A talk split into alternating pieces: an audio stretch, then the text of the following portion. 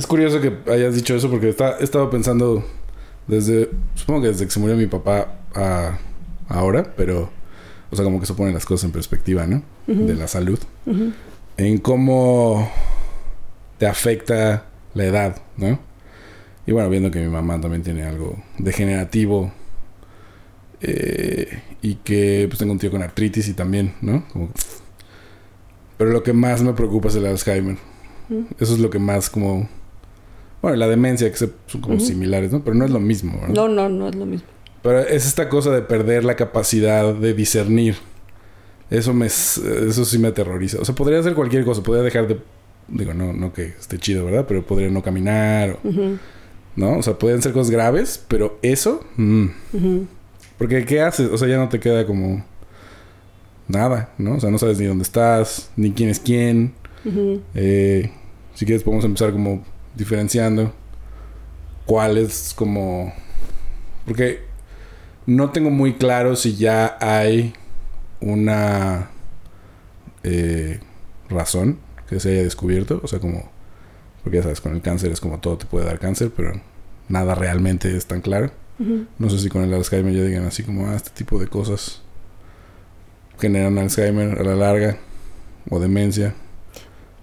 Sí, se piensa más en un proceso de envejecimiento de las células. De generación normal, digamos. Eh, sí, sí, solo que hay una predisposición mm. genética. ¿no?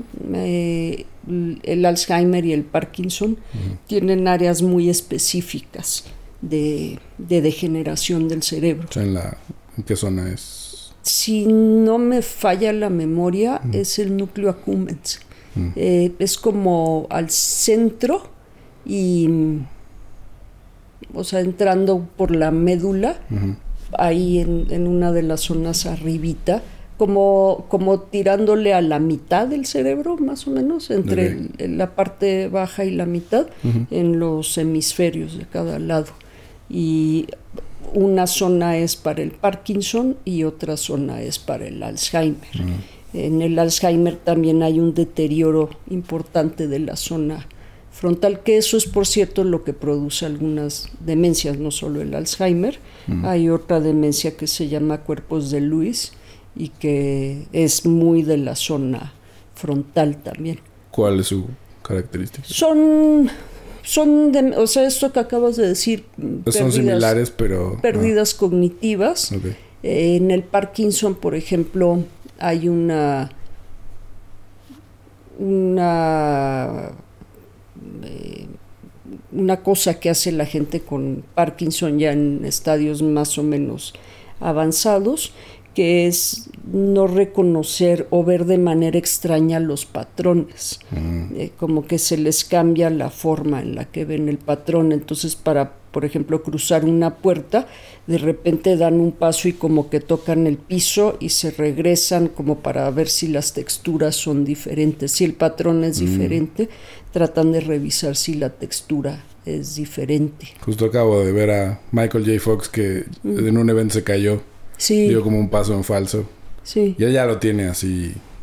Sí, él lo que tiene es eh, Parkinson, está bastante avanzado porque empezó Muy ya tiene, sí, es, característico del Parkinson ah, sí, que empiezan alrededor de los 40 años. Eh, a diferencia del Alzheimer, que sí empiezan mucho después. Perdón, es que pensaba como en la paranoia que genera conocer gente famosa que tiene cosas. Ah. Y que luego tú piensas, te tiembla la mano un día y dices, no. Ah, o, la gente que le da multiesclerosis o así, se te duerme una parte rara y también piensas, o sea, como... Ahorita hablamos de eso, pero perdón. Sí, eh, pues eso en el Parkinson es característico que debuta en, edades muy jóvenes, el, a diferencia del Alzheimer, que mm. el debut es... Más, más ruco. Eh, sí, pasados los 50 y muchos, 60, mm. van a llegar al mismo sitio si viven lo suficiente. ¿Ah, sí? Sí. O sea, Alzheimer avanzado te da también temblorina. El, el Parkinson inicia con una, un deterioro motor y termina en un deterioro cognitivo. Mm. El Alzheimer inicia con un deterioro cognitivo y termina en uno motor. por eso tiene sentido que estén en la misma área. O sea, es como que- El, Alzheimer está más como en, Mm. en el frontal. Te digo que la verdad es que se me Sí. olvidó hacer la revisión. Ah, La dejo pendiente, pero si no me falla la memoria, el Alzheimer es más una cosa de, del área frontal del Ya. cerebro y el Parkinson es más un área como del, de abajo a- y al centro del, del cerebro. De ese sí me acuerdo un poco más, pero del Alzheimer tiene, tiene tiempo que no, que no me meto a verlo. Y luego hay uno que es todavía peor porque debuta más joven, la- el paciente debuta más joven, que es la enfermedad de Huntington, Mm, que es una combinación de Alzheimer con Parkinson. sí. Si es un. Combo. Sí, Por si no tenías con uno, te Exacto. dos. exacto. Y se van deteriorando las dos áreas al mismo tiempo. Para ninguna de estas hay cura, ¿no? No. O sea, ¿los tratamientos son nulos o hay como... eh, o más bien tratas los síntomas? un poco? Algunos síntomas, por ejemplo, en, en general en las demencias, las demencias cursan con ansiedad. Y además existe esto que dices, el temor de, pues, ¿qué voy a hacer si me di- discapacito cognitivamente? ¿No? ¿Y quién voy a ser? Porque Sí, ese es claro. otro de los sea, temores. se o te va a sea, olvidar quién eres, ¿no? los que hemos, sí, que es muy angustiante. Claro. O sea, es como va a pasar, nada más no sabes exactamente cuándo. Sí, a menos que ocurra algo antes, que alguna otra enfermedad crónica termine antes con la vida, ¿no? Un problema cardíaco, tal Mm, vez un claro. problema de diabetes, un problema de enfermedad vascular cerebral, Sí. algo que... O que- que decidas aventarte. o de que de decidas, sí, no te tienes que aventar, La No. solución más económica que existe, pero sí entiendo. Pues eh, sí, eh, bueno, eso tal vez deberíamos hacer un programa. Sí, algún día porque es de- como un de asunto... muerte digna. Ajá, es un asunto que no tiene realmente una solución, entre comillas. O sea, me habías dicho que estaban legislando, ¿no? Pero... Se está Todavía, estudiando mm. la posibilidad de hacer una ley de muerte digna. Lo que pasa es que tiene pues muchos bemoles, ¿no? Mm, Por el tema de homicidios, Claro. en algunas ocasiones los temas de herencias. Sí, no, no. es pantanoso. Es pero sí, podemos hablar eso pantanoso. en el futuro. Eh, Sí, aunque pienso que es menos pantanoso que la eutanasia, Mm. porque en la muerte digna tú decides para ti Claro. y en la eutanasia decides para otro. Mm, o sea, es como yo estoy enfermo y en teoría ya no puedo decidir, entonces tú decides. Sí, digamos que te dio un evento vascular cerebral, Mm, que te hacen una tomografía, se determina en la tomografía que tienes, no sé, 80% de muerte cerebral. Exacto. Entonces, ¿quién, Sí. quién quiere estar con 80%, con 20% del cerebro, que muy probablemente son los centros de la respiración Sí, es así el- y con buena suerte los de la digestión? Te iba a decir, depende cuál 20%, pero claro, si estás vivo, pues es ese 20%, Claro. ¿no? De que no tengas que... Sí, pero pues 80% debe estar muy afectada la parte motora, la parte Sí. cognitiva, la parte auditiva, la parte visual. Ahí lo complicado es, tú no sabes si sueña o no, ¿no? No hay manera de saber. No hay manera de saberlo. No, no hay manera de saberlo. Pero bueno, eso sí, eso es una- todo un asunto. Y bueno, además con el asunto religioso, pues se complica todavía más, ¿no? O sea, digo de que es un país altamente religioso. Sí, aunque, bueno, ahí se traslapan varias creencias y hay quien, aún siendo muy religioso, eh, puede, pues puede asumirlo, ¿no? Mm. Puede asumir que, sí, o sea, hay dos creencias. Una es que, bueno, pues ya la persona no tiene para dónde ir, pero está la otra parte que si Dios no ha querido que te mueras, entonces no te mueres. Sí, porque estarías haciendo una afrenta, ¿no? A Sí. Pero también está la otra parte de dónde está el espíritu, ¿no? Dónde está el alma. O sea, si estás con 20% de, de Mm, funcionamiento cerebral, ¿a dónde se fue tu alma? Pensándolo des- en términos de alguien que es... como, no, el alma ya se fue, esto es nada más mantenimiento del cascarón, ¿no? Sí, que ahí también entra el tema del la- el avance tecnológico, Mm. ¿no? O sea, en realidad podríamos vivir todos estos años si no hubiera medicamentos, antibióticos, vacunas. No, pues la ¿De cuánto, cuánto ha cambiado la esperanza de vida en los últimos 50 años? En los últimos 50, mira, haciendo cuentas, te, te voy a contar cómo es, porque este es un tema que como demógrafa me gusta mucho, como demógrafa epidemióloga, me gusta mucho. En 1920, hace 100, años, la esperanza de vida era de 30 años. Exacto, o sea, ya somos unos super ancianos. Sí. Éramos los últimos. Sí, pero no solo eso, la esperanza de vida es un conteo que se hace con los nacidos vivos y los que llegan a la edad adulta. Lo que ocurrió fue que en 1920, que además hubo guerra, ¿no? Hubo... La Primera Guerra Mundial. Eh, aquí en México, ah, me refiero a la revolución. Y después los cristeros, que no fue una guerra ya tan grande, pero que no, sí. la revolución sí estuvo. La revolución estuvo muy heavy, porque, bueno, los hombres jóvenes, los que iban a llegar a 30, pues no llegaron muchos de ellos a 30 porque no sobrevivieron a la revolución. Sí, el número de muertos era así. Era grande, pero además hay otra cosa. Hay una tasa de natalidad muy alta, las mujeres paren 15 hijos promedio porque es la es la natalidad la natural. Y hay e, esta gran natalidad también con una gran mortalidad infantil. Estamos hablando que no había antibióticos, no había vacunas. Sí, se morían tres niños por familia, ¿no? más, más, parían, vamos a decir, 15, de, tal vez 15, 18, 12. Y pues algunos nacían muertos, otros morían en el Muy proceso de parto. Ah, y otros más morían en los primeros días o en los primeros, o sea, en el primer año. El primer año es muy crítico para la sobrevivencia del bebé. Después de los primeros tres años, y si sobreviven esos tres, llegar a los cinco, porque en el camino hay eh, viruela, varicela, poliomielitis.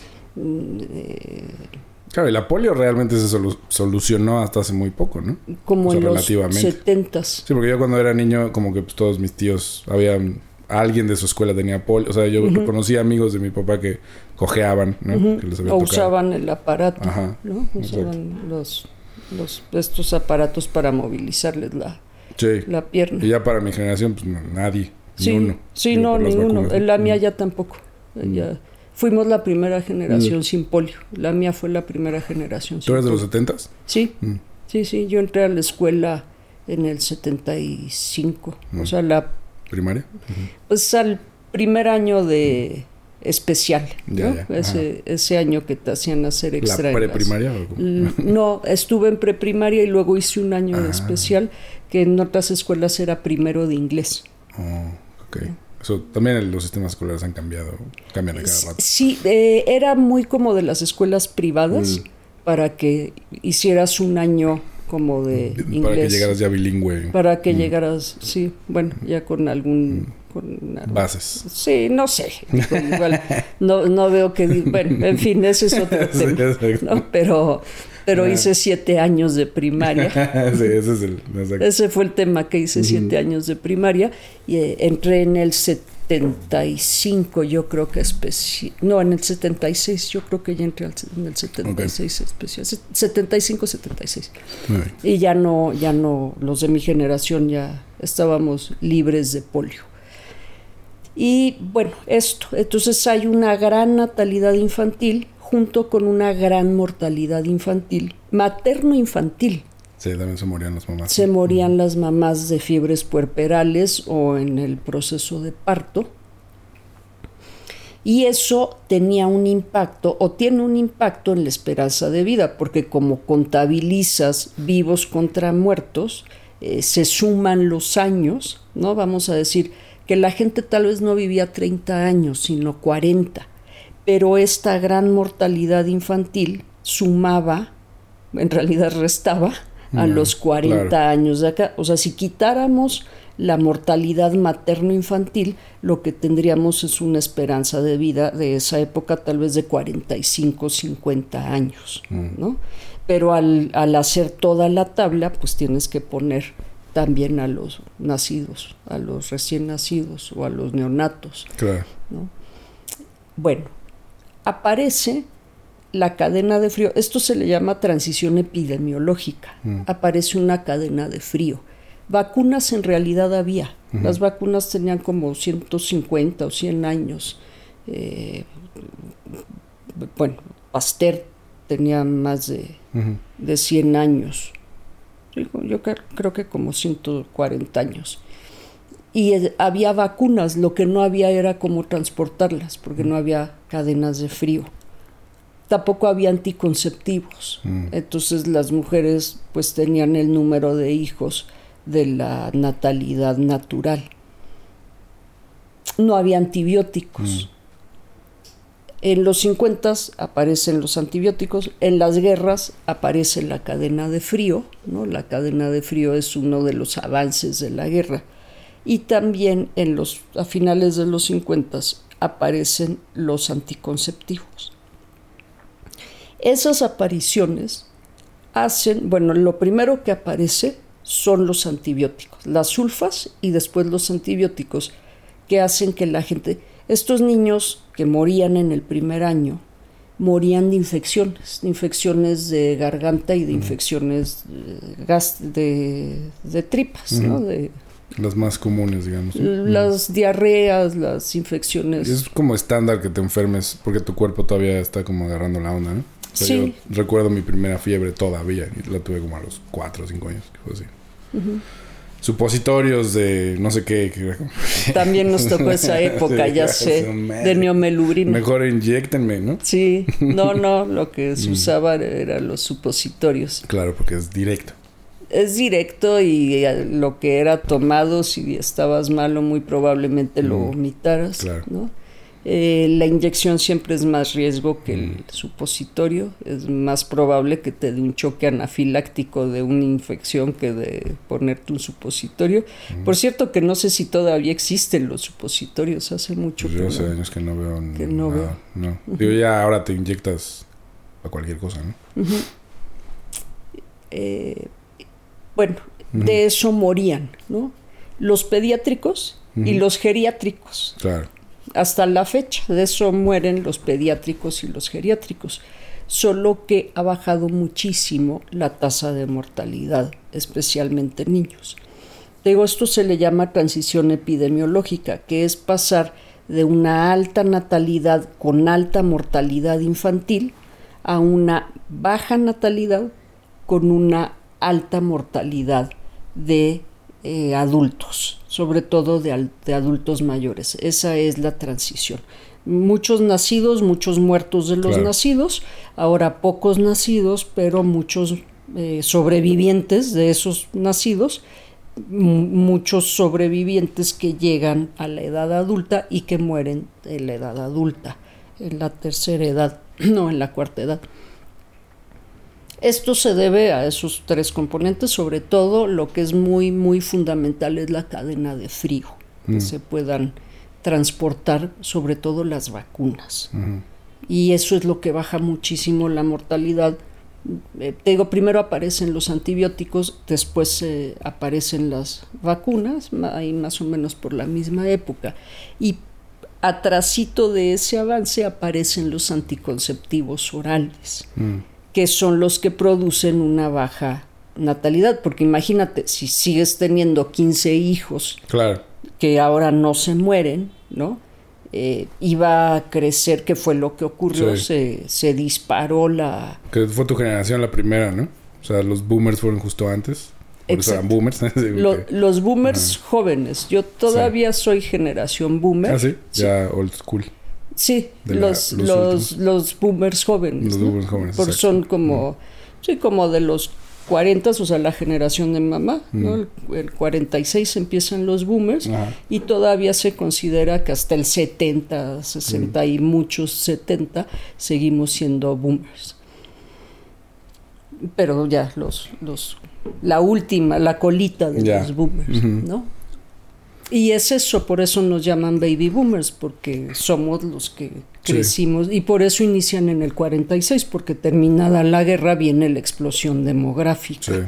porque bueno, ya no se está muriendo la gente, pero además ya está en sus casas para volver a tener hijos. Se morían muchos menos bebés. Se morían muchos menos, ¿no? Y ya eh, eso crea, te digo, esta explosión demográfica que después en los 80 se empieza otra vez a contraerse. De hecho, de los, en los 70 ya no éramos 10 o 15 hermanos, éramos 3. En los 70 lo habitual éramos 3. En los 80 ya nomás éramos uno. ¿no? Dos. O dos. No, sigue siendo la, la tasa, siguen siendo creo que 2.1 hijos por mujer. Mm. En, eh, no es tasa, la, la... Sí, es una tasa 2.1 Mm. hijos por mujer en edad fértil. Va a bajar más. Eh, Tampoco lo he revisado, a lo mejor andábamos sobre 1.9, que ahí, ahí andaba, por ejemplo, Costa Rica hace como Mm. 15 años. Digo, eso promedia como toda la gente que no tiene hijos, ¿no? Que son cada vez más. Exactamente, entonces debe estar bajando muchísimo. Claro. ¿no? Que en Japón es donde ya no hay nada. es Y- punto dos. Sí, en Japón era hace 15 años como 1.1. Mm. Órale. Sí, Entonces es una tasa muy baja. Sí. Ahorita debe estar abajo de 1. ¿no? Eh, bueno, ¿qué es lo que ocurre? Estas enfermedades de la infancia eran muy fáciles de resolver en términos sobre todo económicos. Mm. Al bebé le daba gripa, le daban unas aspirinas que eran muy baratas, ¿no? Porque no había otra cosa. Claro. Era la aspirina para bajarle la fiebre, para, para eso lo usaban, que neomelubrina ni que neomelubrina. Mm, Puro ácido acetil salicílico. Exactamente. Directo. Y bueno, afortunados los que no fueran alérgicos al ácido acetilsalicílico, porque si eran alérgicos, pues no se morían inmediatamente de la fiebre, morían de un choque anafiláctico, ¿no? Agua, ¿no? Y remedios de la abuelita. Sí, enfriarte. Meterte en una meterte en tina, una de, tina hielos, de hielos. Clásica. Sí. Me tocó varias veces. Era así bastante. Bueno, todavía se usa, ¿eh? Pues es que sí funciona. Sí, sí, claro que funciona. Yo la usé la última vez que tuve fiebre. Digo, no me metí en una. Porque no tengo tina, pero sí me eché estos fomentos de agua Sí. helada en todos los lugares calientitos. Y, Sí, sí empiezas por Sí. la cabeza, ¿no? Un trapito, Ajá. lo mojas en agua con hielo y un trapito y axilas, ingles, sí, panza. sí, sí, claro que funciona, claro que funciona. Eh, pero bueno, pues si el niño tenía una gripa y además estaba haciendo frío, pues le daba una neumonía con eso. ¿no? exacto, sí, exacto. Y mm, digamos, un bebé de menos de un año podía morirse en tres días, en Mm. 12 horas de una diarrea, ¿no? En tres días de una gripa, Claro. en una- de una neumonía. Son delicados. Era, sí, eran, era muy delicado pues porque no había Sí, más que aspirinas. Claro. Y no Era- tienen nada construido en su sistema. Sí, bueno, eh, tenían lo de la leche materna. Ah, claro, que es como super leche. Pero eso quiere decir, o sea, como si fueras un adolescente o un adulto joven y tuvieras la misma enfermedad y también solo tuvieras aspirina, ¿también te morirías? No. No, es Porque que ya tienes anticuerpos y etcétera. ¿o? Es que hay, hay dos cosas aquí importantes. Mm. Una, un demógrafo escribió sobre esto en los 50, él decía, hay una capacidad mayor de algunos individuos, de algunas personas, a sobrevivir. Lo había dicho Darwin anteriormente, ¿no? Que es- Evolutivamente así es. Evolutivamente así es, hay unos individuos más aptos, Exacto. decía Darwin, ¿no? Y esa adaptabilidad está determinada por condiciones genéticas. ¿no? Hay quienes, hay bebés que nacen con un sistema autoinmune un poquito más sólido y otros que son Sí. poco más delicados o frágiles. Sus sistemas inmunes son más Sí. frágiles. Porque ahora hay muchas alergias como a cacahuates y cosas así, ¿no? Que es como algo que ahora sucede porque, en teoría, bueno, esto es un chiste, pero es como esos niños en el pasado se habrían muerto inmediatamente. ¿No? No había antihistamínicos. Ajá. Entonces, sí. Es como ahora tenemos, o sea, claro, el contexto, el ambiente cambia qué es lo importante en tu adaptabilidad, ¿no? Correcto, Mm. correcto. Y lo que cambió fue toda la ciencia médica del siglo XX, ¿no? Porque, bueno, ha- hablamos de antibióticos, de vacunas, pero no hablamos, por ejemplo, de antihistamínicos, Mm. de antipiréticos más potentes, o sea, cosas para bajar la fiebre, como Sí, que además en los últimos 20 años también ha cambiado bastante, ¿no? muchísimo. O sea, yo me acuerdo de las cosas que te podías tomar cuando era niño, pues era una o dos, sí, una neomelubrina, y ahora, Sí, sí. no, bueno, si se pone muy grave, entonces te inyectas esto y es como, ah, ok. Sí, y ahora la neomelubrina está proscrita porque, ¿no? Porque hay medicamentos más caros y más nuevos. Claro. Mm. Y entonces, en la medida en la que las farmacéuticas van creando También nuevos eso sí, medicamentos, van dejando Sacando los atrás otros, los otros. La aspirina, pues no han podido, porque como también es anticoagulante, Sí, esa es como la piedra angular de, del corazón, ¿no? Así es. Entonces lo que han hecho es reducirla a la quinta parte, Mm. ponerle una capa y subirle el precio como unas 20 veces, ¿no? Porque es más cara la aspirina de 100 que la de 500. Sí. Nada más perverso que el imperio de las farmacéuticas. Ya sé. Bueno, Ajá. ocurre entonces esta transición que es los niños dejan de morir en los primeros años, las madres dejan de morir en los primeros años y viene la explosión demográfica y hay que hacer algo porque no podíamos tener tantos hijos. Y entonces al mismo tiempo aparecen los anticonceptivos orales que entran en América Latina a finales de los 50. El primer país en usar anticonceptivos orales es Costa Rica. Mm. Ah, mm. Sí, sí, so- son bastante progres los, Los costarricenses. costarricenses. Sí, los ticos son bastante progres. También es uno de los primeros países en donde la mujer vota, Mm, sí, en América Latina. claro. Empiezan a usarse los anticonceptivos y eso pues hace un control de la natalidad para que no se dispare. En México hay una cosa muy curiosa. En épocas del 70 al 76, en épocas de Luis Echeverría, hubo una campaña para que la gente tuviera hijos. Mm. Y era la campaña del cuerpo, del, del cuerno de la abundancia. ¿no? Decían que México tenía la forma de este cuerno de la acuerdo de abundancia. la pintura. Sí. Y entra López Portillo en 1976 y dice, no, no paren. Y entonces el eslogan es, la familia pequeña vive mejor, con una recomendación que venía, por cierto, de la Organización Mundial de la Salud, de no tener más de tres hijos. Mm. Entonces es muy curioso porque es una cosa meramente política también. Claro. Después es una elección personal si tienes uno, cinco, diez o quince hijos. Hoy día es una elección personal. Sí, lo que pasó es más que más bien que evolucionó como otras cosas, ¿no? O sea, el estilo de vida, eh, el mismo trabajo, o sea, todo es muy distinto. La vivienda. La vivienda. Eh, Y como, sí, hay muchas cosas que han cambiado como para considerar muy poco práctico tener hijos, ¿no? Sí, aunque hay gente que tiene cinco hijos hoy día, Exacto. ¿no? Sí.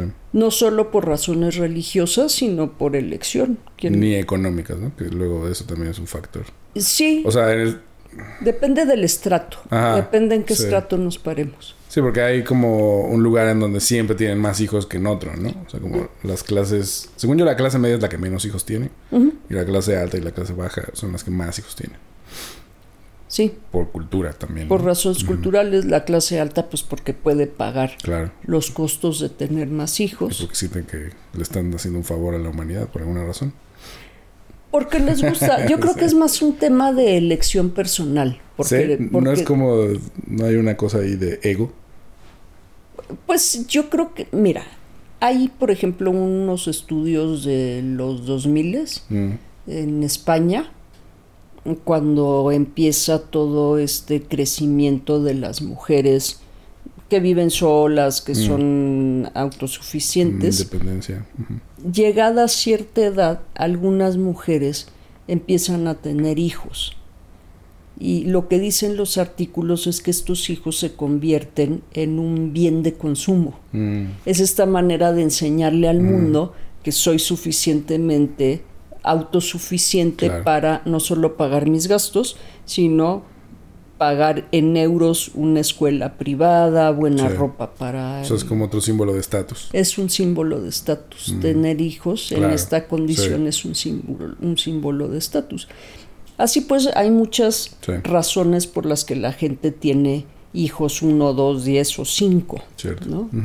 Puede ser porque le gustan mucho los niños Sí. y tiene con qué mantenerlos. Claro. Puede ser una cuestión de estatus. Puede ser religioso. Puede ser religioso. muy- Sí, también lo es como son fuerza de trabajo, ¿no? También eso En, ese es campo otro estrato.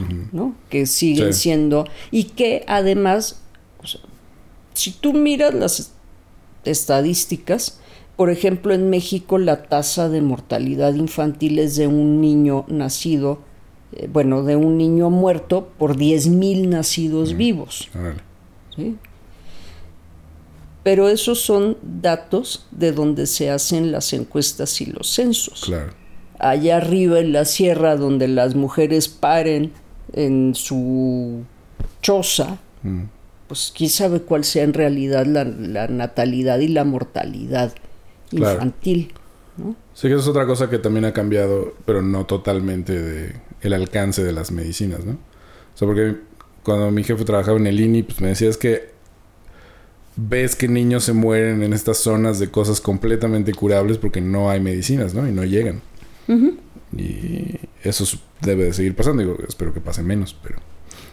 Sí, pero bueno, si están en zonas muy alejadas donde no hay acceso a la salud, Claro, sí. pues sigue pasando como hace 100 años. Sí, ¿no? Sí, de que llegar a un hospital es dos días o... Y la natalidad y la mortalidad no tienen por qué haber cambiado. Claro. ¿no? Siguen Sí. viviendo en las condiciones de hace 100 o 120 años. Bueno, al, ahora sí, al bajar la, la mortalidad la materno-infantil y aumentar los números de años que vas a vivir o que estamos viviendo, que es debido a, por un lado, los medicamentos y por otro lado, este factor biológico de mayor adaptabilidad. Lo que dice este demógrafo, no me acuerdo si es Mackenzie, él dice, estos individuos que nacieron con una adaptabilidad menor, mayor, no solo van a tener esa adaptabilidad al inicio de la vida, va a ser una característica con la que van a vivir toda la vida. Traducido, tiene mejores condiciones biológicas de niño, tal vez un sistema autoinmune o inmune más robusto, pero lo va a tener en la adolescencia y también lo va a tener en la edad adulta y también lo va a tener de viejo. Mm. Es algo que va a arrastrar toda la vida porque está en su código genético. Y en muchas ocasiones también esta mayor adaptabilidad tiene que ver con tomas de decisiones, Mm. ¿no? Todos hemos sido adolescentes, a todos nos ha dicho algún amigo borracho, vamos a no sé dónde, algunos hemos dicho a veces sí y otras veces hemos medido y hemos dicho, "Mm, yo creo que esta vez no, ¿no? Ese es un muy buen punto. Sí, porque, digo, tu estado físico y mental pues, se va modificando drásticamente con las decisiones que tomas a lo largo de tu vida, ¿no? Este, pensaba como en que hay una cuestión como de, de, de baja autoconciencia, ¿no? O sea, como que tú crees que eres de cierta manera y nosotras personas del exterior te- que te vemos decimos, no, no es para nada lo que estás diciendo es real. Mi papá siempre decía que no se enfermaba nunca y yo lo veía que se enfermaba cada Mm. dos veces al mes, ¿no? Y dice, pero... Y es porque, ah, come muy mal, no hace ejercicio, fuma, fumó toda la vida, ¿no? O tomó esas decisiones. De fumarse tres cajetillas al día. De dejar de hacer, tener una vida sedentaria. De comer eh, solo cero verduras. O sea, todas esas cosas. Y entonces cuando pasan 40 años de eso, a lo mejor él tenía esa alta adaptabilidad y era una persona fuerte y con un buen sistema inmunológico, pero lo fue, o sea, lo que no estaba bien genéticamente era otra cosa. Lo mermó, Ajá. lo fue mermando. Claro, sí, sí, sí. Entonces eso también es una característica a tomar en cuenta, ¿no? El- Sí, la toma de decisiones, Mm. el contexto, el ambiente, ¿no? Claro, No claro. es lo mismo trabajar, no sé, en el campo Sí, que ser minero. exacto. Sí. Sí, o, o tomar decisiones dentro de tus posibilidades que no sean tan nocivas, ¿no? O sea, como en vez de dejar de fumar a los 60, pues dejar de fumar a los 25 o cosas así. 30. Sí, sí pues cuando puedas. En- en- sí, lo más pronto lo, que puedas. Lo más pronto que puedas, Sí. claro. ¿no? Sí, sí, sí. Eh, ok. Bueno, es, esta transición epidemiológica, te decía, si lo que tenemos son niños que mueren de neumonía, adultos que mueren de neumonía, ¿cuánto te pueden costar unas aspirinas por tres días? Mm, claro. Muy poco. Sí, es bastante asequible. Al aumentar la esperanza de vida, hay un aumento de las enfermedades crónicas. Mm. Empezamos a ver enfermedades crónicas. Claro, porque antes no, no se bebía lo suficiente como para darte cuenta. Mm. Y Es como, bueno, ah, miren, existe este otro problema. Así Sí. es, ¿no? Entonces, la diabetes pues era un- una, una condición de la que se tenía conocimiento, Mm. pero pues nada grave, ¿no? Claro, y una cosa es nacer con ella y otra cosa es desarrollarla Ah, sí, claro. por los malos hábitos, ¿no? Sí. Mm. Bueno, que tienes que tener un, un factor genético Ah, para ¿sí? desarrollarla, Mm. sí. O sea, no o sea, hay gente No. que puede ser un puerco comiendo Y terrible los hemos visto. y nunca les da. Lo- o igual gente que en, en Costa Rica había un señor de 108 años que se fumaba a diario su Mm. puro, un puro, Mm. ¿no?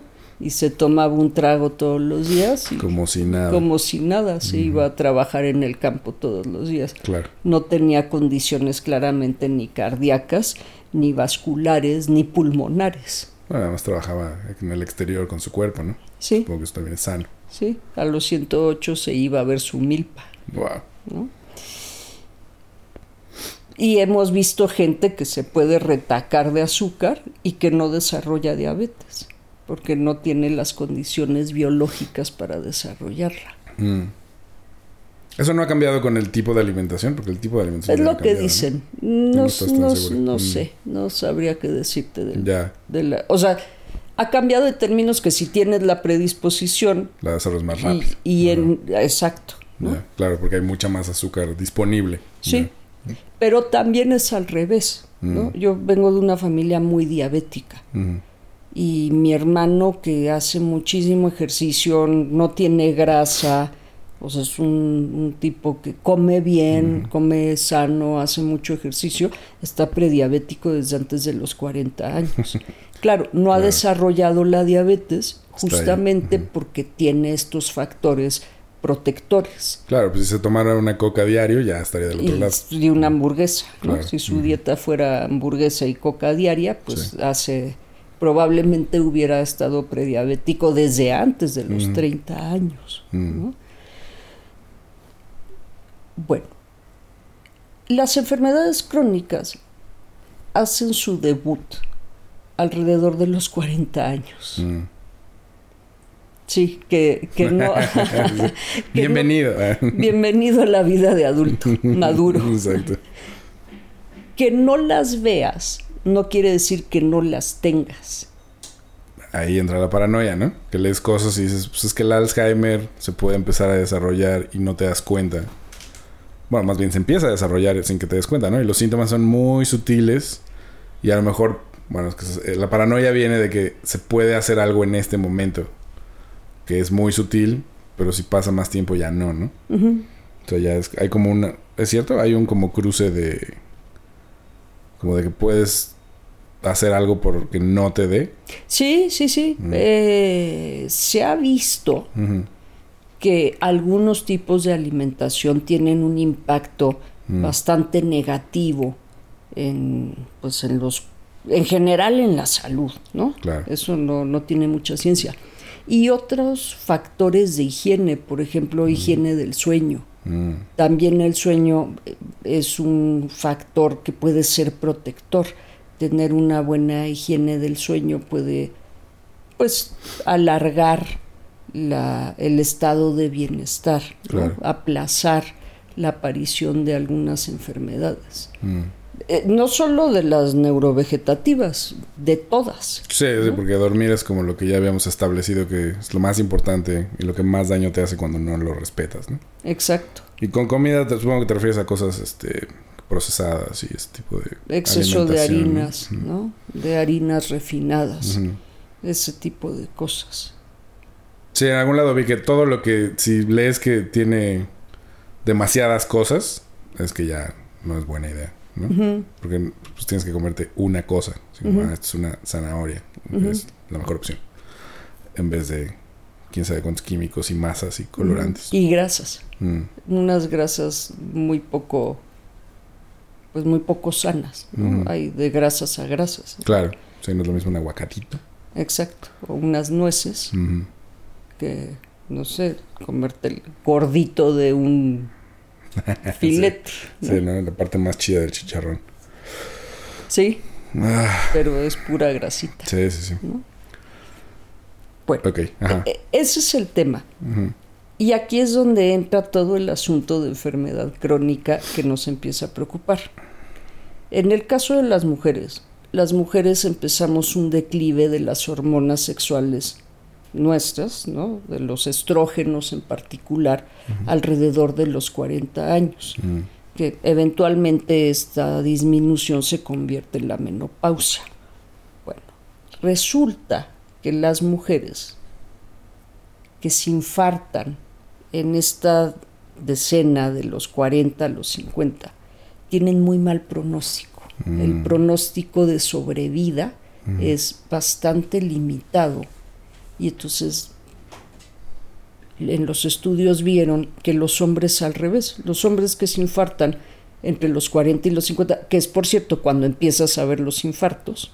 No- normalmente uno piensa en un infarto y piensa, no, pues ya tenía más de 60. No, hay gente que se infarta antes de los 50 Sí. Los hombres que se infartan en esta década tienen una un mejor pronóstico ¿A de sobrevida, sí. Mm. Y pues, cuando vieron que era un asunto de sexo, fueron a investigar y se dieron cuenta que los estrógenos son los que nos protegen de los problemas vasculares y que cuando ya van en declive, eh, un infarto en las... Bueno, primero es más probable que te dé un infarto. Mm. Como y- mujer. Como mujer. O sea, también a los hombres les dan infartos en esa década Ujú. por diferentes razones. Pero si eres mujer y te da un infarto en esa década, es bastante peligroso, es, es bastante probable que el infarto produzca la Te muerte. A diferencia de los hombres que se infartan en esa década. Yo pensé que tenía siempre la idea de que si te infartabas, entre más joven te infartaras era más peligroso. Eh, si eres hombre, no. Mm. Si eres mujer, sí. ¿Y cuando eres hombre es al revés? O sea, como Cuando si es te un- infartas más ruco, es más probable que te mueras. Eh, exactamente, Mm. porque los hombres como que se tardan un poquito más en empezar ese declive de hormonas sexuales. Llegan a los 60 y llegando a los 60 la cifra cambia. Mm. Si eres mujer, como ya te habituaste a vivir con menos estrógenos, el, la- el pronóstico es mejor. Y si eres hombre, el pronóstico es peor. ¿no? Wow. Ok. Bueno. Los 40. Esa maravillosa edad en la que estás súper productivo, que ya sabes cosas de la vida, que tienes experiencia laboral, que puedes estar enseñando, todo eso. Todavía eres en- un poco juvenil. Ajá. Sí, sí, sí. Sí, que tu cuerpo todavía no, no, no sientes que tu cuerpo está envejeciendo. Sí. ¿no? O muy, muy poquito. A los 40 yo diría que en general no sientes que tu cuerpo está envejeciendo. Es pasados los 45 que de repente dices, ay, este movimiento como que ya... Esto antes lo podía hacer sin ningún problema. O muy rápido. Claro, ¿no? ahora eso más lento. O, o, por ejemplo el tema del, de la vista cansada, ¿no? que de Mm. Claro. repente te encuentras leyendo Mm, a un, con un brazo de distancia. sí, mm, eh, así, Exacto. ¿no? Cuando, cuando llegas a esa década de los 40 que todavía no sientes el envejecimiento, ya es cuando tu cuerpo empieza a decir, bueno, tal vez tú no lo sientas, pero te Mm. tengo noticias. Ya te estás muriendo. Pues si no muriendo, ya estás en un proceso franco de envejecimiento. Y entonces te empieza a doler algo, Claro. y es un dolor que vas al doctor y el, dolor te- el doctor te dice es que ya se le chuecó el hueso o le... Así va a ser de ahora en adelante. Así va a ser de ahora tu en nueva adelante, vida, sí. bienvenida a tu nueva vida, ¿no? O tienes osteopo estás iniciando un proceso de osteopenia, entonces tienes que tomar ya de manera permanente Mm. calcio y vitamina D, o qué crees que se está tapando una válvula, Mm. ¿no? Entonces hay que tomar algo, algún perfusor. ¿Y por cuánto tiempo, doctor? No, no, o sea, ¿cómo te explico? De aquí en adelante. de aquí en adelante. Y empiezas entonces a darte cuenta que vas a tener una condición que te va a acompañar por el resto de la vida, el que está prediabético o el que ya está desarrollando una diabetes, ¿no? Eh, simplemente el tema hormonal y el peso. Mm. ¿no? Antes me comía una pizza y me iba a dormir tranquilamente. Ahora bien, ya sí. olvídate del kilo con el que voy a amanecer. Tampoco me puedo dormir. Sí. Ahora desayuno hot cakes y siento que voy a morir. ¿no? Exacto. Me da taquicardia.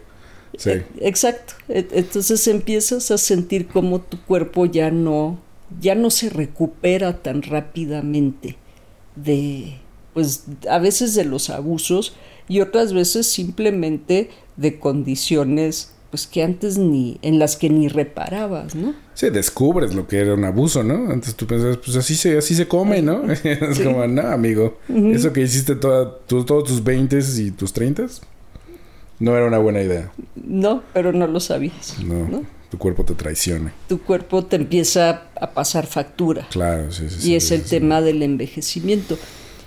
Como que a la gente le preocupa mucho el envejecimiento y piensa en las arruguitas de aquí, las patas de gallo y acá y, y la papada y se me van a caer Sí. cosas con la gravedad Claro, y claro, sí. ese tipo de cosas, la piel, ¿no? Pero como que la gente normalmente no piensa en el envejecimiento en un proceso de órganos. Sí, ese es el, ese es el determinante. Ese es el, eso es lo que debería preocuparnos. Sí, las patas de gallo no te van a matar. ¿no? Pero la grasa abdominal, uff. Y eso además, no- o sea, olvídate del, del- de la falta de sueño ahora. Mm. Te comes dos cachos extras de pizza y amaneces con grasa acumulada. Desde que me dijiste eso, no, o sea, pienso en ti como tres veces a la semana cuando o no ceno suficiente o ceno demasiado y es como aquí estoy una hora diciendo como no me puedo dormir ahorita es demasiado pronto tengo que hacer más no o ahora tengo mucha hambre pero no puedo ir a comer porque si voy a comer no voy a poderme dormir no entonces como es muy extraño pero tienes que sí o sea necesitas empezar a regularte de una mejor manera no el asunto es que supongo que si ya llevas un tren de malos hábitos pues Ah, es va a ser complicado. mucho más Es complicado. complicado. Mm. Eh, te digo, la gente normalmente nota en que el, el sistema se vuelve lento porque empieza a tener dificultades para bajar de peso. Sí, sí, eso es como yo me di cuenta. así dije como, Estás envejeciendo, Diego. un momento, esto no era así, esto no era así antes, así, ¿no? Era mucho más fácil. Te tengo noticias. Sí, sí, sí. Estás envejeciendo. Sí, el espejo me lo dice diario. Pero sí, Sí, y tienes entonces que empezar a modificar cosas. ¿no? sí. Tal vez a comer menos carbohidrato, hacer un poquito más de ejercicio. ¿Tú crees que, o sea, esto es interesante, como en los 40 es tu última posibilidad de hacer un cambio que sí afecte como tu vejez? O sea, porque siento como, si viviste sanamente tus 20 y 30, todo bien. Pero digamos, si tuviste malos hábitos y a los 40 empiezas a darte, hacia el principio de los 40 empiezas a darte cuenta de todas estas cosas, todavía tienes medio chance de tomar conciencia y cambiar radicalmente tus hábitos. Porque si los cambias más adelante, digo, sí, siento que cambiarlos siempre va a ser bueno, pero... Claro, no importa la edad. Ajá, pero es como para los 50, 60, es como mucho más complicado. O sea, los efectos ya están ahí, pues es mi punto. Algunos ya están ahí. Si, si ya están ahí y, digamos, desarrollaste diabetes, pues, Pues ya, ni modo. tu, tu manera de cursar el resto de la vida de una mejor forma es haciendo las modificaciones. Porque hay quien tiene diabetes y dice, de algo me voy a morir. Claro, pero además hay una cosa con las medicinas, porque tengo muchos amigos que tienen sus papás con diabetes y que les dan pastillas para la diabetes, ¿no? Y este, y como toman pastilla, pues comen igual que siempre, ¿no? Y es como, vamos por unos sopes, vamos por unas carnitas, y es como, papá. y un no pastel de chocolate para, de- para cerrar con broche de Y la presión. diabetes, ¿no? Y, eh, no, la pastilla. Y luego lo que pasa es que, pues sí, 20 años de tomar esa pastilla tiene otro efecto en el cuerpo, ¿no? Que- Pero no solo eso, mira, Mm. nosotros tenemos un programa, un diplomado de enfermedades crónicas y hemos tenido médicos Mm. y pobres médicos azotan así contra las paredes y dicen, es que viene eso que acabas de describir, ¿no? Claro. Y, y entonces viene el paciente con el familiar y los familiares a veces también son muy consecuentes con ellos y dicen, doctor, pero es que se toma la pastilla, ¿no? Y les decíamos a los médicos, ¿y le explicaste cómo funciona? Y nos ven con cara de, pues sí, se hace la dieta, se toma la pastilla y hace ejercicio. Sí, No. eso no es como funciona. eso literalmente es no. No, exacto, ¿no? Sí.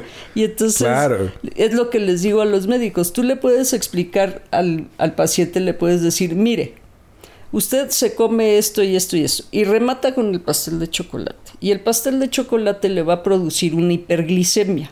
Y luego de la hiperglicemia, la hiperglicemia viene acompañada de una cetoacidosis. Y después viene la hipoglicemia y entonces viene con una ceto no sé qué cosa y tal y tal y tal y tal. ¿No? Y entonces le digo al doctor, el doctor me, me va diciendo como, sí, así, así, eso que tú estás diciendo, ¿por qué el paciente no lo entiende? Nadie lo entiende más que ustedes. Nadie lo va a entender más que alguien que sepa o química o bioquímica. Claro. Y entonces les, les digo a los médicos, mira, lo que le tienes que explicar es, cuando usted se come el pastel de chocolate, se le sube muchísimo la glucosa. No importa si se comió sus nopales y eso, o sea, lo de la dieta mantiene la glucosa más o menos parejita. El pastel de chocolate sube muchísimo la glucosa y si sube mucho, la misma curva va a caer mucho y usted se va a sentir mal, ¿no? Y luego su sangre, por, lo, por el mismo proceso del azúcar, es un ácido. Su sangre se va a hacer ácida Y luego le vamos a cortar el pie. y va, va a pasar por todos los órganos acidificando, haciendo Claro. ácido el músculo y, eso, y el músculo se va muriendo. Y de ahí viene la necrosis. Y de ahí etcétera. que tenga dificultades para cicatrizar o que no esté pasando bien sangre. Eso es lo que le tienes que explicar al paciente.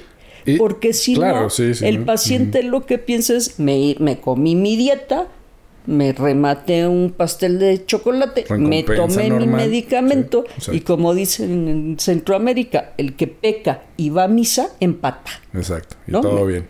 Sí, o sea, me- pero no le explicaste al paciente que el medicamento es para los picos, Mm. no es para mantenerle. O sea, lo que le va a mantener es una dieta adecuada con ejercicio.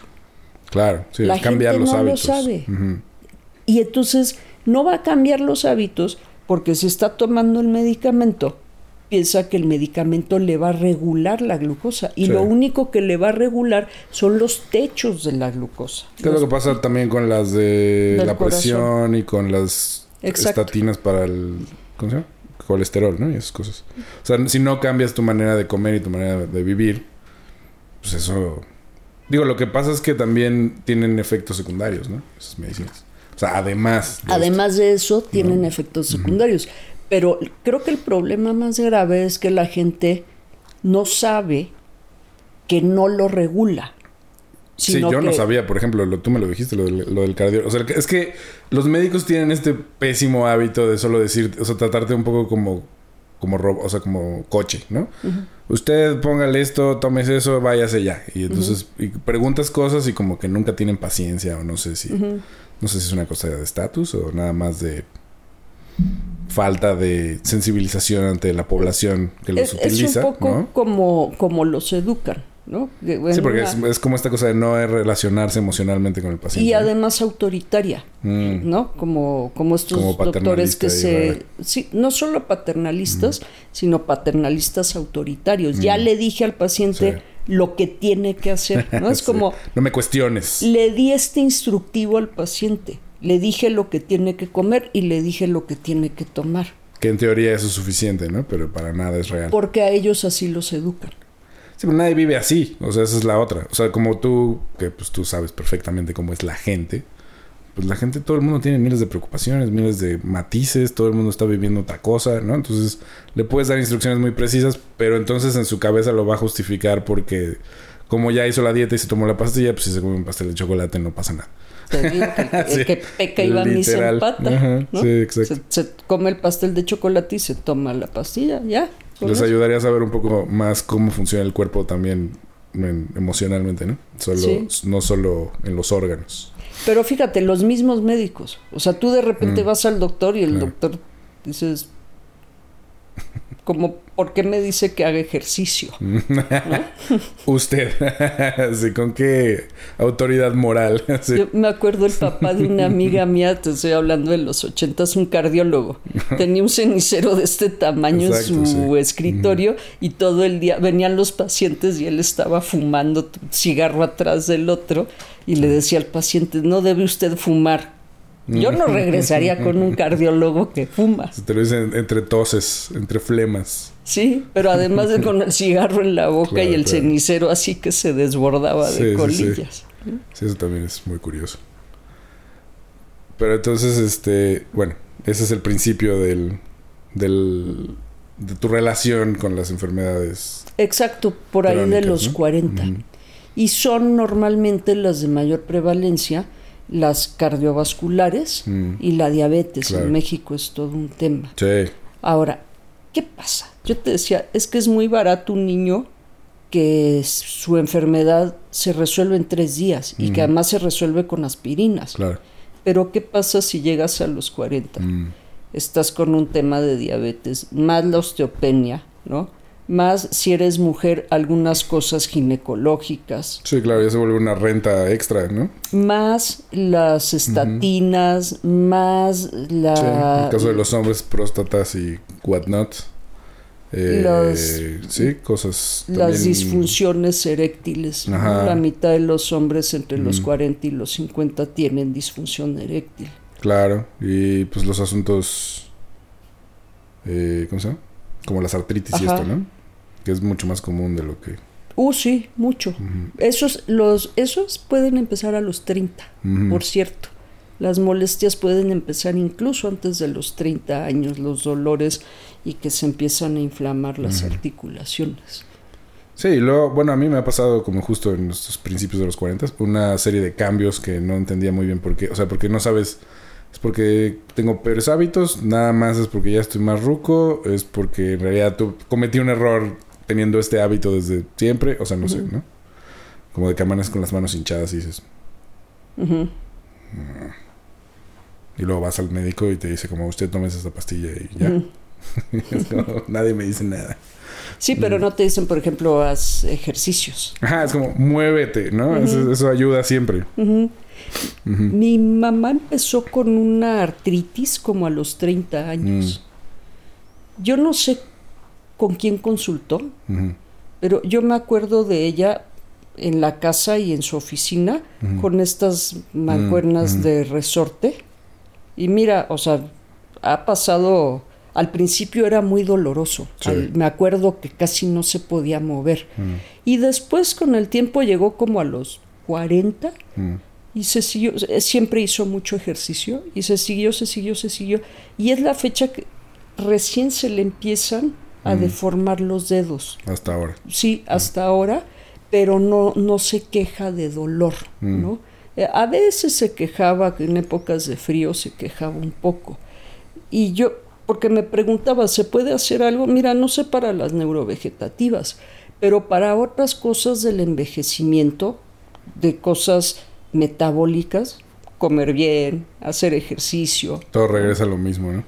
pero no oigo que a los a mis pacientes que tienen artritis los pongan, por ejemplo, a hacer ese tipo de ejercicios. ¿Tu mamá tomaba esteroides para eso o no tomaba nada? Eh, no, no, no, para eso no toma nada. Toma para la diabetes, Sí. que la tiene muy controlada, la hipertensión, que la tiene muy controlada, Mm, eh, para eso toma. Porque mi tío cuando le, de- le dijeron eso, pues le dijeron, ah, el tratamiento son esteroides, ¿no? Y él justo por eso nunca los tomó. Hizo todo tipo de terapias este, alternativas. ¿Le funcionaron? No. Ah, qué pena. Parcialmente. O sea, como las inyecciones de abejas, por ejemplo. Sí, eso sabe, Eso no. Le no ayudaba sé. con el dolor un rato, pero como que cada vez fueron siendo menos efectivas. Eh, Hizo resistencia al tratamiento. Sí, y en Chapingo le daban cosas naturales y también funcionaban un poco. Bueno, pero chapingos eran gente que lo estudiaba, pues. Claro, claro, sí, de sí, ciencia. Sí, y es como pues, tratamiento natural, pero sigue siendo eh, eh, científico, ¿no? Eh, pero también es lo que dices del dinero, ¿no? O sea, se vuelve pues un gasto extra. Entonces, más bien lo que le ha pasado es que como a veces no tiene dinero, pues no puede tomarse nada. ¿no? Híjole, Y eso hace como que Sí. empeore. sí.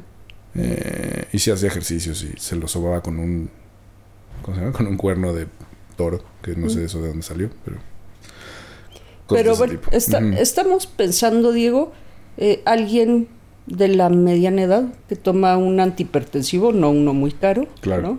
que toma algo para la diabetes, que si es metformina tampoco es muy caro, que toma, vamos a decir que el antihipertensivo por mes le cueste, 300 pesos. no, no, no tan poquito, no más, más. O sea, cuando hablamos de un medicamento no Ah. muy caro, Mm. estamos hablando abajo de mil pesos. A ver, ¿cuánto cuesta el que yo compro? El que yo compro cuesta como en Simi debe costar Ah, son tres, cada una trae 10. Sí, pues son como pues sí es eso, son como 300 pesos. 300 pesos, Ujú. bueno, vamos a El- decir el 300 Irbesartán. pesos. Ujú.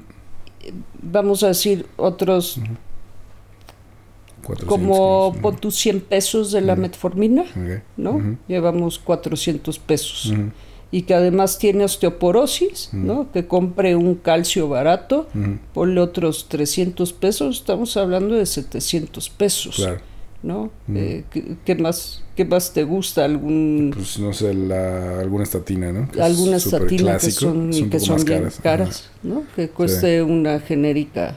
Las genéricas cuestan como... 500. Ajá, exacto. Sí. Estábamos hablando de una renta de 1.200 pesos Sí, mensuales. sí se vuelve ya... Por 12 meses, Ujú. Por 40 años que tengas el mal tino de vivir, más lo que se acumule de aquí a 40 Sí, años. sí, que solo vas tomando más chingaderas, ¿no? Pero compara eso con los tres días que se pudo haber enfermado el bebé de Ya, aspirinas, claro, ¿no? Ya. Estamos hablando de un, una fortuna. Mm. ¿Tú sientes que es real esta cosa conspirativa de que hay curas que no le dan a la gente? O sea, como ya, ya hay una cura para la diabetes, pero no es conveniente para el mercado farmacológico. ¿O sientes que sería como muy difícil esconder una cura?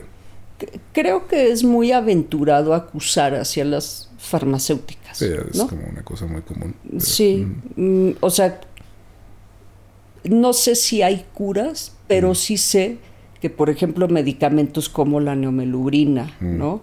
O, por ejemplo, la sacarosa, que no es medicamento, que era un endulzante, los retiran del mercado y meten algo que es más costoso. Mm. O sea, sí hay un gran negocio en la farmacéutica. Hay trampa, pero quizás no ese tipo de trampa. No sabría decir, o de sea, comprobar. sí, no, no me gustaría entrar Claro. en, el, en el tema conspiranoico. Sí, ¿no? no, es porque es algo que todo el mundo como que asume que es real y yo siento como, eh, no sé, ¿no? O sea, es como... Sí, no, no sé, no sé, Mm. no, no, no, no quisiera yo meterme en ese sitio, ¿no? Salgamos de ahí. Salgamos de ahí.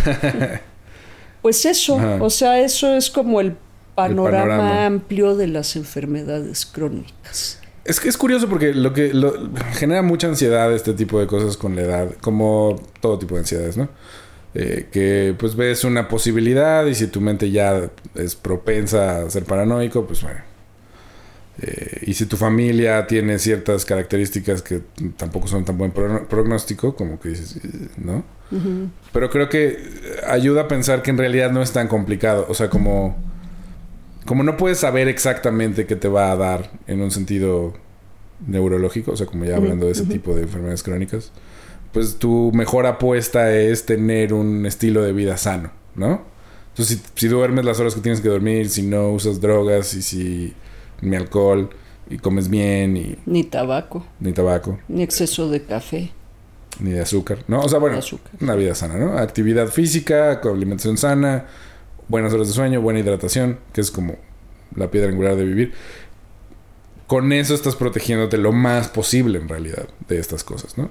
Digo, hay que tomar en cuenta que decirle a la gente no puedes usar drogas o alcohol o, azúcar es como mejor mátame, ¿no? Entonces, bueno. Pero, pero que sepas que el riesgo está ahí entonces, ¿no? Y otros buenos hábitos, buenos hábitos de pensamiento. ¿Sí? ¿Cómo, ¿cómo a qué te refieres? Como, bueno, uno es en la medida de lo posible, mantener tus niveles de estrés mm. lo más bajos posible. Ya. Y para eso, a veces lo que necesitamos es cambiar esta manera de pensar de que todo está mal, todo mm. es una mugre, nada mm. sirve, todos son unos idiotas, ¿no? Que es un pensamiento también bastante común. Sí. Porque vives muy a disgusto todo el tiempo, en vez de pensar, este es el mundo que me tocó, navégalo. Exacto, sí. Me dieron, así si te dieron limonada, pues es, digo, limones es limonada y si te dieron cebollas, pues, es tu agua de cebolla. Sí, o un, eh, una salsita, ¿no? un guacamole, consíguete una, una, sopita. Ándale, una, sopa de cebolla. Mm, sí, o sea, ir a terapia creo que es parte de esta, ¿no? O sea, como atenderte psicológicamente creo que es, es muy necesario porque te, te genera o sea, te responsabilizas y entras en una posición activa hacia pues, cuidarte en todos los sentidos, ¿no? Y, detectar estas cosas como pues, pensamientos negativos, intrusivos, que pues, sí generan solo estrés y ansiedad, ¿no? Y que sí hay una man o sea, sí hay un nivel de esos pensamientos que son controlables por ti, ¿Sí? ¿no? No todos tenemos patológicamente o necesidad de medicarnos, ¿no? O sea, es como hay muchos niveles, hay muchas razones.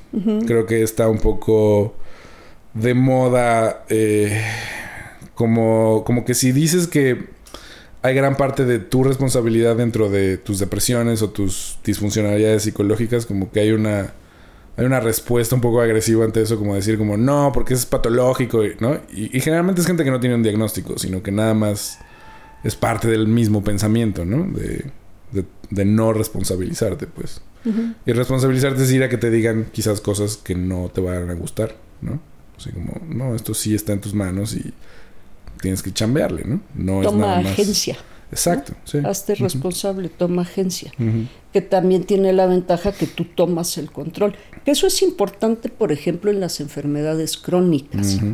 ¿En qué medida la enfermedad puede invadir mi, mi espacio, mi vida, a mi familia, mis actividades académicas, laborales, recreativas, sociales, y en qué medida yo me puedo hacer responsable de lo que soy responsable.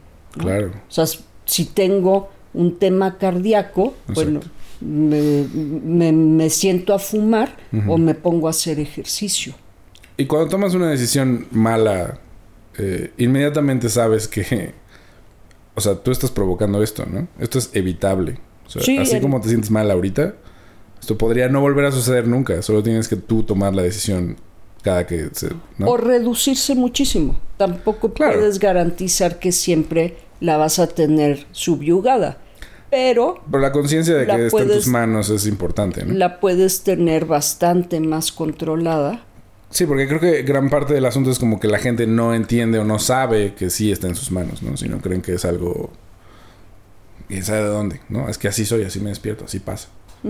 Y pues, es un proceso largo, pero sí se puede eh, manejar, ¿no? Y es importante también hacer conciencia que tenemos que informarnos. Porque tú me dices, y tienes razón, a los doctores no los, a los médicos no los educan para que eduquen a los pacientes. No, tienes que tú buscar. Pero muchas veces a ti te toca buscar y entonces regresar con el médico y decirle, oye, mira, me encontré esto, ¿tú qué opinas de esto? Sí, que los pacientes que más odian los médicos, pero sí. Unos sí y otros no, ¿no? hay, hay también de médicos a médicos. o cambiar de médico si no te está dando la información que necesitas. También eso es, ¿no? es algo que platicamos alguna vez de que los médicos generalmente no escuchan a los pacientes, ¿no? O sea, escuchan una serie de síntomas y ya. Y pues sí necesitas tener un médico que te escuche, ¿no? Y que te... Y con quien entables una relación. Exacto. De ida y vuelta. Sí. Si no, nada más como que te traten como niño. Si no... Sí, porque eso determina muy claramente dónde están tus fronteras específicas, ¿no? O sea, como la última vez que fui al cardiólogo pasó eso de cuánto tengo que bajar de peso, en cuánto tiempo, puedo bajar de peso muy rápido o eso también me va a hacer daño, o sea, como cosas muy específicas. Y me dijo, no, no, no, o sea, tienes que tener una dieta controlada por una persona que sepa cómo hacer, o sea, ve a una nutrióloga, no nada más dejes de comer, porque eso también te puede afectar. Y si hace ejercicio y etcétera, ¿no? Y es como, ah, ok. Está comprobado que si tu dieta está muy por debajo de los requerimientos de ejercicio que haces, vas a empezar a subir de peso. Sí, exacto. El cuerpo entra en alarma y empieza a guardar todo. Todo lo que se le. Hasta una lechuga la convierte en, grasita. En lo que sea necesario. En depósito, en un depósito. Sí, me están matando. Entonces, guarda todo. Muy bien. Bueno, pues llegamos a nuestra fabulosa conclusión de hoy come frutas y verduras. Exacto. Duerme, Haz ejercicio. Duerme bien. Duerme bien. Bebe suficiente agua. Exacto. No te estreses. Sea una buena planta.